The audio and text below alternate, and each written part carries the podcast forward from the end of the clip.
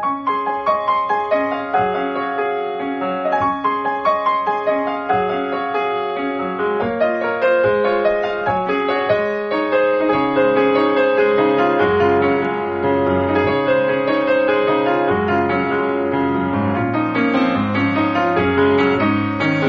さんこんばんは、ミッチェルです。いかがお過ごしでしょうか？本日は12月27日ですね。もう12月終わります。そして2019年がやってきますけれども、今日は2018年ラストのラブミッションになるわけですね。さあ、あっという間だった2018年。まあ今日はいろいろ振り返りつつ、そして、えー先日行われた12月25日のランチタイムライブ。こちらについてもお話をさせていただこうと思いますが、このミッションという番組は恋愛、夢、ご縁をテーマに不可能を可能にするをモットーにいたしました私ミッチェルがお話をしていくという番組でございます。今年もいろいろなことを可能にして、えー可能にできてきたんじゃないかなと思っているんですけれども、まあちょっと2018年を振り返りつつ、えーみんなと一緒に振り返りつつ、どんな1年だったかということをね、ちょっとお話をしていきたいなと思っております。まあ年内のライブはもうね、すべて終わってしまったんですけれども、ちなみに今日はね、この後、ある、ある映画を見に行くんです。っていうようなお話も今日はしていきたいと思います。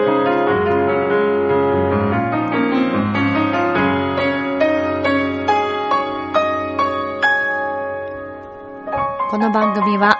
ちょわへお .com の協力のもと配信されています。では今週も始まります、ミッチェルのラブミッション2018年ラストの配信です。ウェルカム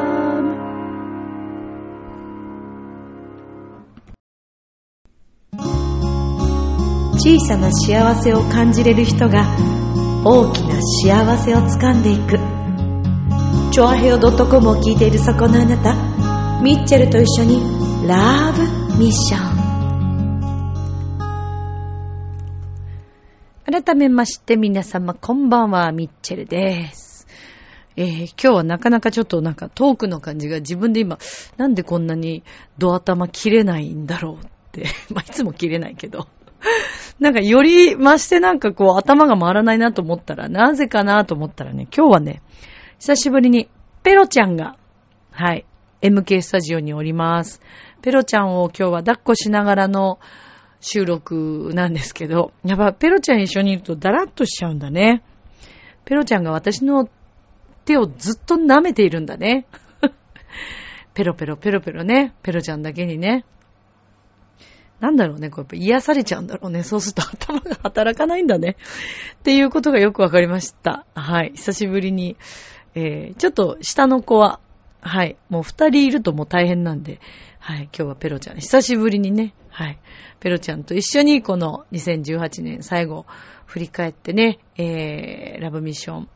ラスト配信していきたいと思うんですけれども、さて、まずはに、えーと、12月の25日に行われました、ランチタイムライブなんですけれども、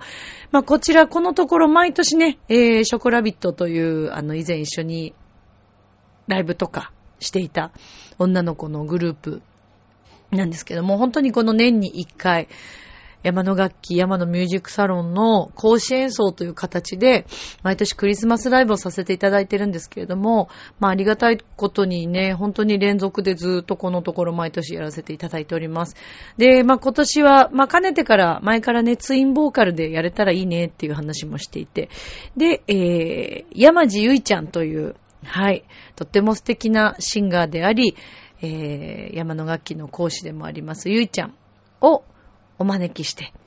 5人体制での今回ライブを行いました。まあ、ツインボーカルとなると、やっぱり声質も全然違うので、あの、いろんなことがね、試せたり、それからハモったりとか、あと、まあ、いろんな意味で心強かったりとか、はい。まあ、本当、毎年恒例になってきていて、去年の、えー、12月25日、去年も12月25日だったかな。毎回毎回25日というわけではないんですけれども、うん。あの、まあ、一応ね、クリスマスの曲をっていう感じで毎回やっていますが、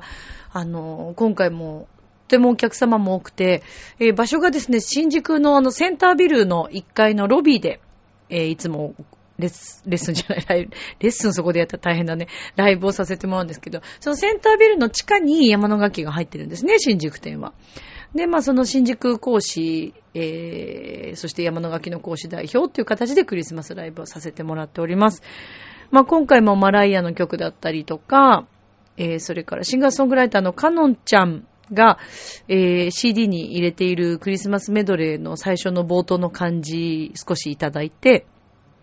で、またそこからさらにアレンジさせてもらって、で、プラス、えっ、ー、と、私がイメージして考えた、えっ、ー、と、魔法にかけられての So Close という曲があるんですけど、これと Have Yourself をかけた、えー、クリスマスバージョンの曲とか、それから、これも私のアイデアで、えっ、と、Sing Sing Sing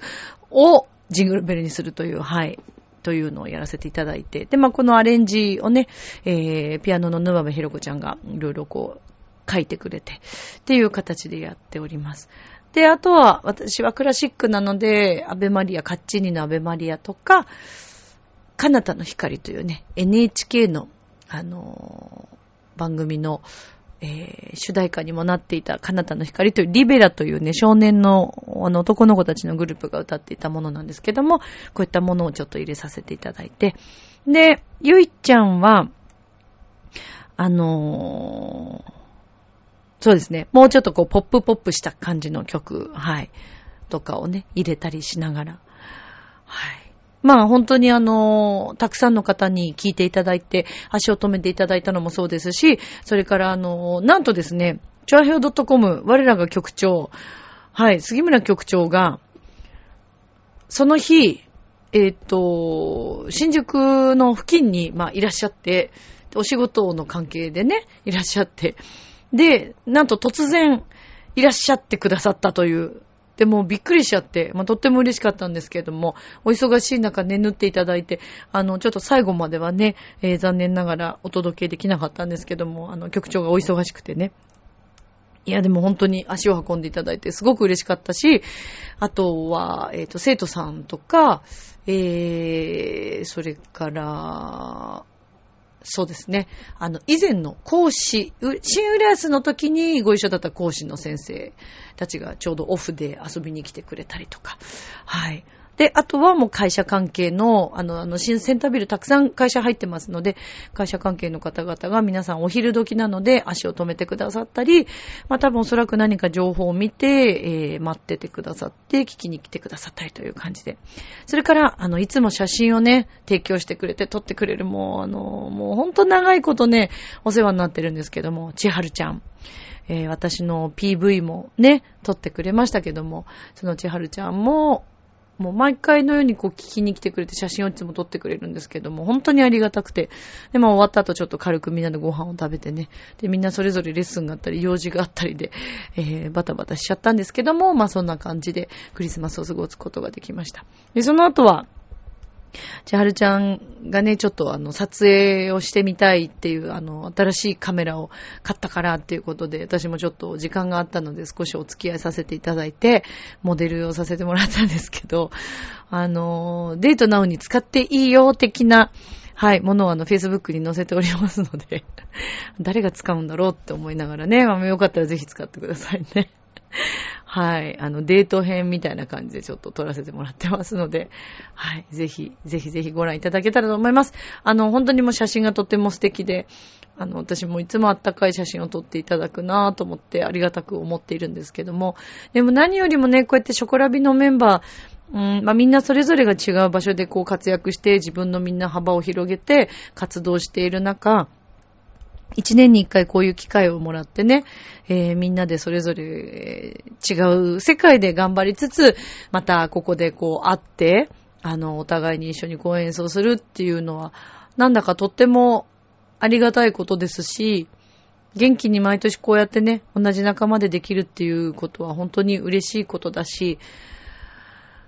あとはやっぱりもうね、これだけ付き合いが長いので、なんかこう、まあ、と言いつつ私も結構いろいろやらかしましたけど、うん、でもなんかすごく、そうだな、あの、気心がね、やっぱり知れてるというか、なんか、パッと会って、パッとやって練習して、あの、ライブができるっていう、やっぱりそういう関係性っていうのはとってもありがたいなというふうに思ってますね。まあまたこれからもね、こういった機会で、あの、ゆいちゃん今回お迎えして、ツインボーカルもすごい私も楽しかったし、ハモったりするのも楽しいし、お互いに何かすごくこう、なんていうのかな、幅がね、また広がった感じがするので、えー、ゆいちゃんも含めて、これからショコラビっていう形でまた何か更新演奏ができたら嬉しいなぁなんて思っております。はい。まあそんなクリスマスを過ごしたんですけれども、あとは24日レッスンか、24日レッスンだね。で、その後25日はね、夜ね、ちょっと珍しく、うーん、そうですね、あの、初めてある方とお食事をしたんですけれども、ある方といって、まあ、生徒さんなんですけどね、なんか、すごくね、私も興味のある、うーん、興味のあるって言ったら変だな。なんかこう、境遇というか、なんかいろいろ深く話してみたいなという生徒さんだったんで、うん、何か機会があったらね、なんて言ってたんですけど、なぜか12月の25日にね、ご飯を食べるという、はい、すごく貴重な時間でした。いや、でもやっぱりすごく面白くてね、あっという間の時間だったんですけど、まあ、めったにね、生徒さんと二人でご飯に行くって、全員と行くことはもちろんないんで、なかなか発表会の終わりとかね、そういう時には行きますけど、個人的に行くっていうのは、なかなか、うん、そんなに多くないんで、まあ、よほどこう長くレッスンしていたり、もう相当気心知れていたりとか、うん、いろんなあれが、タイミングがあって一緒に行く人っていうのはね、あの、行かせてもらう方はいらっしゃるんですけど、そうですね。まあ、そこでもいろんな話をしましたけれども、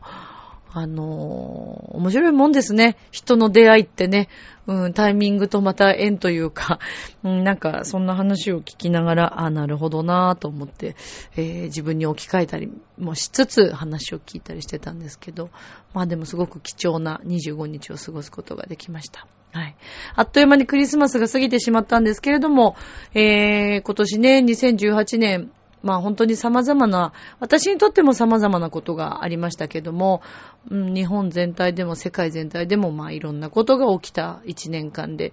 えー、なんかいろんなことが明るみになるような、とか、それからいろんな転換期だったりするような、そんな年だったんじゃないかなと思います。昨日の夜ですね、あの、私あの、天皇陛下の、えー、動画をね、ご挨拶されてた動画を初めてやっとちょっとゆっくり見ようと思って昨日やっと見れたんですけどもなんか新しいまたねこう歴史が始まろうとしている瞬間でもあったり大きな大きなものが一つ時代が終わろうとしているんだなというようなそんな気持ちにもなりましたしなんかこう天皇陛下のね、えー、お話伺ってて、なんか、あ、私たちはこういう国にいることができてとっても幸せなんだなというのをね、えー、すごく感慨深く思いながら、はい、そのメッセージを聞いてたんですけど、すいませんね、結構真面目な話をしているときに、なんかペロちゃんがふがふが言って な、なんなんでしょうね、どうしたんでしょうね。どうかしましたか？っていうね 寝てるんですけど、寝ぼけてるわけでもなく何かを言ってるんですけどね。まあそんな、そんな感じでしたね。うん、で、私にとっては、まあ、とにかくこの2018年というのは、うーん、そうですね。まあ、やっぱり大きかったのはカルメンかな。9月の13日のカルメン。なんか後半が本当にもう、ね、秋からこの12月にかけてまでバタバタバタバっていう感じで、うん、それまでいろんな準備をしたり、うん、あの、準備期間が、まあ長かった中、9月以降はバーっとこう動いたなっていう感じがします。で、私にとってはとにかくこの9月13日のリサイタル兼カルメン公演っていうのはすごく大きかったんですけど、やっぱりその大変なこと、自分の中ですごくまあ大変な大きな節目の出来事だったんですけどね、やっぱりそういうのを動かした後っていうのは、面白いぐらいにまたいろんなことが動くんだなっていうのをすごく感じたりもしたし、それがまあ、自信にもつながったり、それから今後どういうふうにまたやっていこうかなっていう新しいなんか目標になったりとか、うーん、そんなのもありましたね。で、まあ、10、うんと9月がそれでしょ？で、その後、あのー私としては今度もそのフランス、初めて行きたかったフランスに行くことができたり、まあ、ああいう動画を配信できたり、ラブミッションの中で、えー、パリ通信ができたっていうのは、あのすごく嬉しいですね。みんなに、この私のカルメンの思い、ビゼルさんへの思いとか、パリのことを現地から、あのお話できたっていうのも、ラジオをやってるパーソナリティとしてはとてもラッキーだったことだったのかなっていうふうにも思うし、まあそれにあたっても本当にいろんな方にね、感謝感謝でしかなくて、それこそね、本当にあの、配信して、それに関して、調和表の中でいろいろ調整してくれたりして、あの、私は向こうで撮ったものを送ったりしたんですけど、それをね、こうまとめてくれたりとか、もう本当にそういったことにも感謝だし、まあそれからあと、えー、そうそうそう、あれですよ。あれあれ、高等、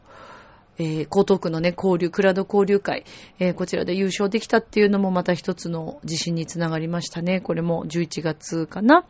にありましたけどね。そして、えー、12月には2年ぶりの復帰で、えー、浦安のピュアホワイトクリスマスコンサートを出させていただいて、で、今年はね、すごく特別だったんですよ、私の中で。まあ、その2年ぶりっていうのももちろんそうだし、うん、これに関わってる大切な方の体調面とかね、いろんなことで、えー、私も考えさせられたこともあったし、反省することもあったし、あの、改めてそういう素晴らしい皆さんと一緒にご一緒できているのがありがたいなというふうにも思ったし、えー、それからね、今回は、その、洋一郎くんが書き下ろしたあの、クリスマスタイムウィズユーという曲があって、まあ、この間ね、ちょっと歌いましたけど、あれあの、本番の16日の本番の動画をですね、えー、ちゃんと編集していただいて、今、Facebook、それから YouTube で聞くことができます。私のあの Facebook と Twitter からも検索することができるので、ぜひ聞いてほしいです。クリスマスタイムウィズユー。あの、聞くのはただだからさ、ぜひ聞いてほしいです。もうね、歌詞も本当に素晴らしくて、もう私一押しの曲です。私あの結構曲にうるさいんですよ。自分で曲書くのもそうなんだけど、あの、人様の曲をね、こう聴いてても、なかなかキャッチーだなって自分の中で思えるのって、あんまり実はそんなしょっちゅうあるものではなくて、でもまあ自分の好みもあると思うんですけど、私結構自分の中で聞く耳あるなって思ってるんですね、実は。自分で言うのもなんなんですけど。で、なぜかというと、大体私、あ、いいなと思ったやつで、その時売れてなくても、後々すごい売れるっていう曲が多くて、だから私の曲も絶対人気になると思うんだけどね。まだ言うかっていうね。まあそんな中でね、この洋一郎くんが書いたクリスマスタイムウィズユーという曲は、これはね、本当に世界に広がってほしい曲だなと思いますね。歌詞の内容はもちろんのこと、曲が本当に良くて、で、まあそれをね、今回、あの、藤島匠くんというシンガーの方とね、えー、二人で歌わせていただいたわけですけれども、あの、本当にそれもいい機会をいただいたし、いや、でもなんか面白いですね。今年なんか 今年面白いのが後半さ、だってさ、あの、そのね、ピアクリに出てた男性二人が、名前が匠くんなんですよ。で、まあ、カルメンでね、相手役、補正役してくれた匠さんでしょ？匠祭りですね、なんかね。何なんでしょうね。本当に。で、それこそ藤原匠くんね、テノールの藤原匠くんは、9月の30日の、えー、幕張総合高校のね、えー、それこそピア、えー、クラシックコンサートのスペシャルバージョンということで、洋一郎くんと一緒に司会させてもらいましたけど、その時に、えー、匠くんがね、歌を歌われて、もうなんか、ど、ど、どの匠さんなんだか匠くんなんだかもよくわからないっていうぐらい、匠さんがなんか周りにたくさん、ね、すごいですね。匠祭りっていう感じなんじゃないですかね。面白いね。で、まあ、あと、そうですね。まあ、カルメンのやっぱり仲間とのね、濃い時間というのはもう本当に今年はもうこれなしでは語れないぐらいの、えー、感覚でしたけども、まあ、あとそのリサイタルで、私は今回、マリア・カラスさんをね、題材に最初やらせてもらいましたけれども、実は今日ですね、この後、夜の部で9時45分からなんですけど、あのー、マリア・カラスさんの映画をこんなタイムリーにやってるんですよ。今年の12月、もうつい最近、12月21日公開で始まって、多分おそらくそんなたくさんの期間はやらないかもしれませんけどね、私はマリア・カラスという映画があります。あの、ぜひ、もしかしたら年内で終わっちゃう可能性もなきにしもあらずなんで、あのー、皆さん検索して見に行ってほしいなと思います。私はマリア・カラス。はい。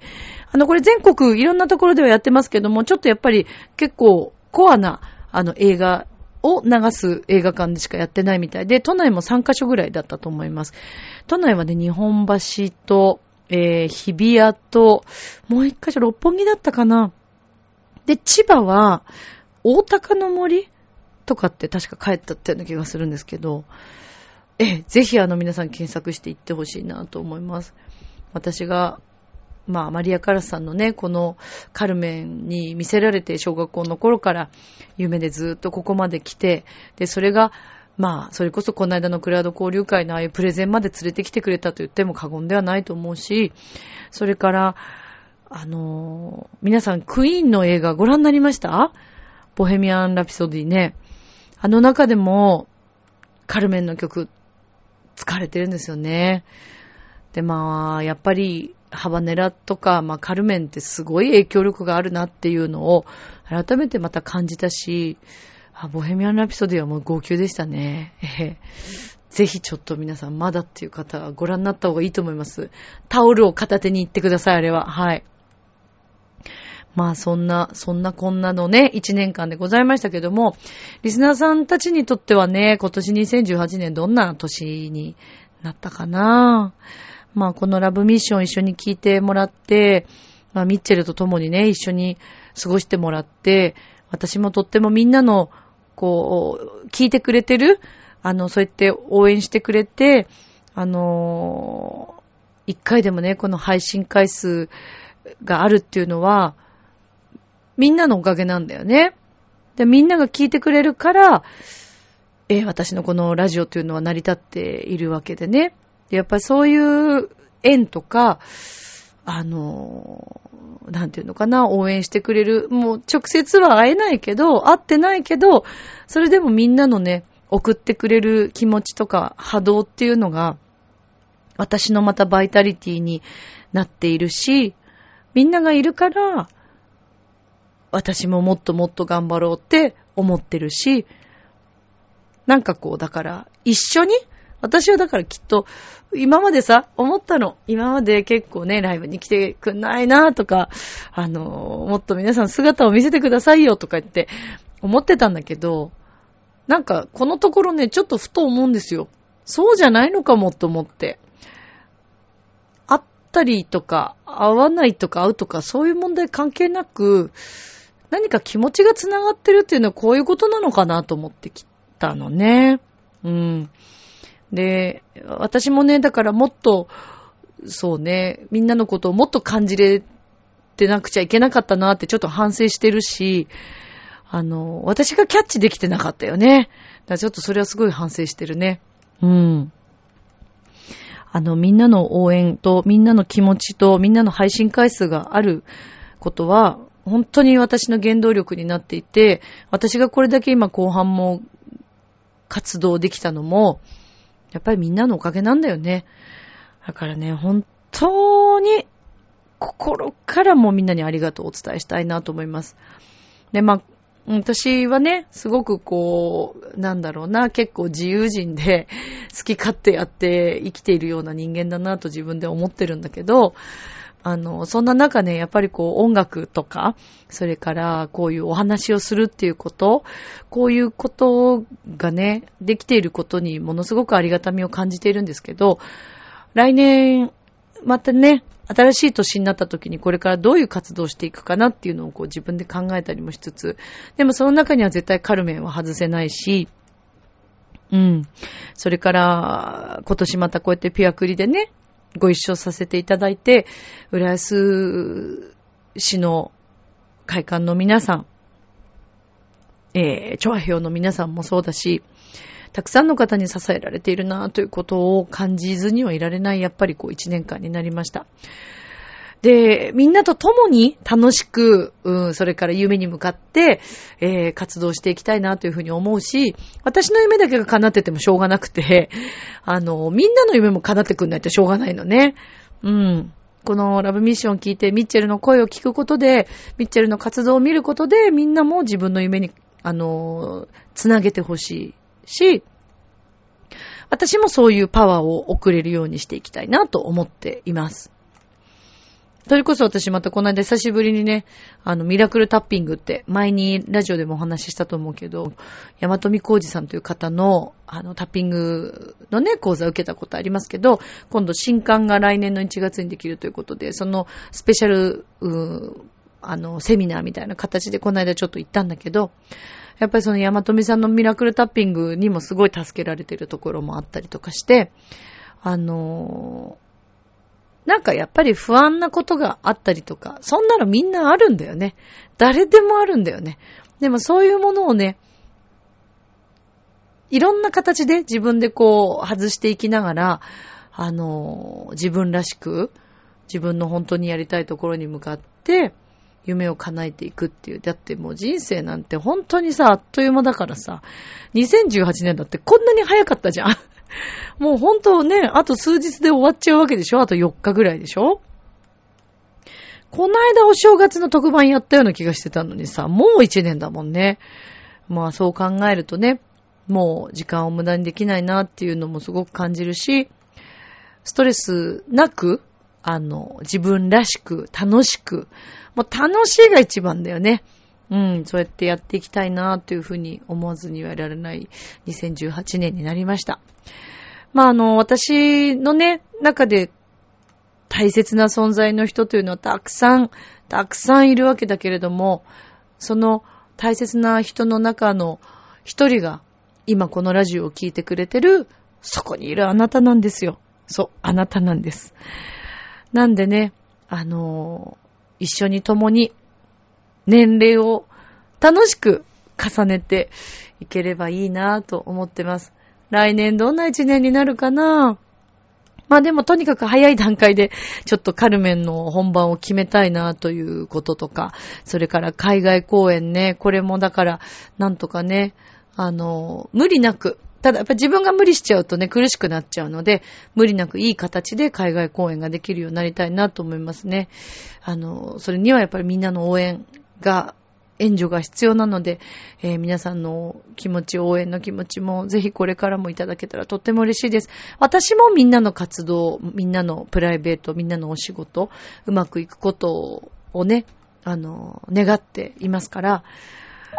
ねえ、なかなかこう、リスナーさんとかだと、道でばったりやって、あ、ミッチェルとかって、ラジオ聞いてるよ、みたいなのって、なかなかね、そう、タイミングがなかったりするんですけど、なんかそんな風に声かけてもらえるようになれたら私も嬉しいなと思うし、私もね、みんなのことを一人一人のお顔を見れないからさ、だから、まあ、イメージしてしかないんだけど、でも、みんながいつも近くにいてくれてるんだなっていうことは本当に感じています。今年も本当にありがとうございました。明日もスマイルでラブミッション。今日もありがと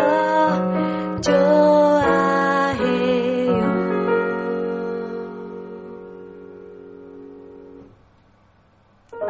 はい、ということでエンディングです。グフグフ言ってたペロちゃんは私の膝の上で寝ておりますけれども、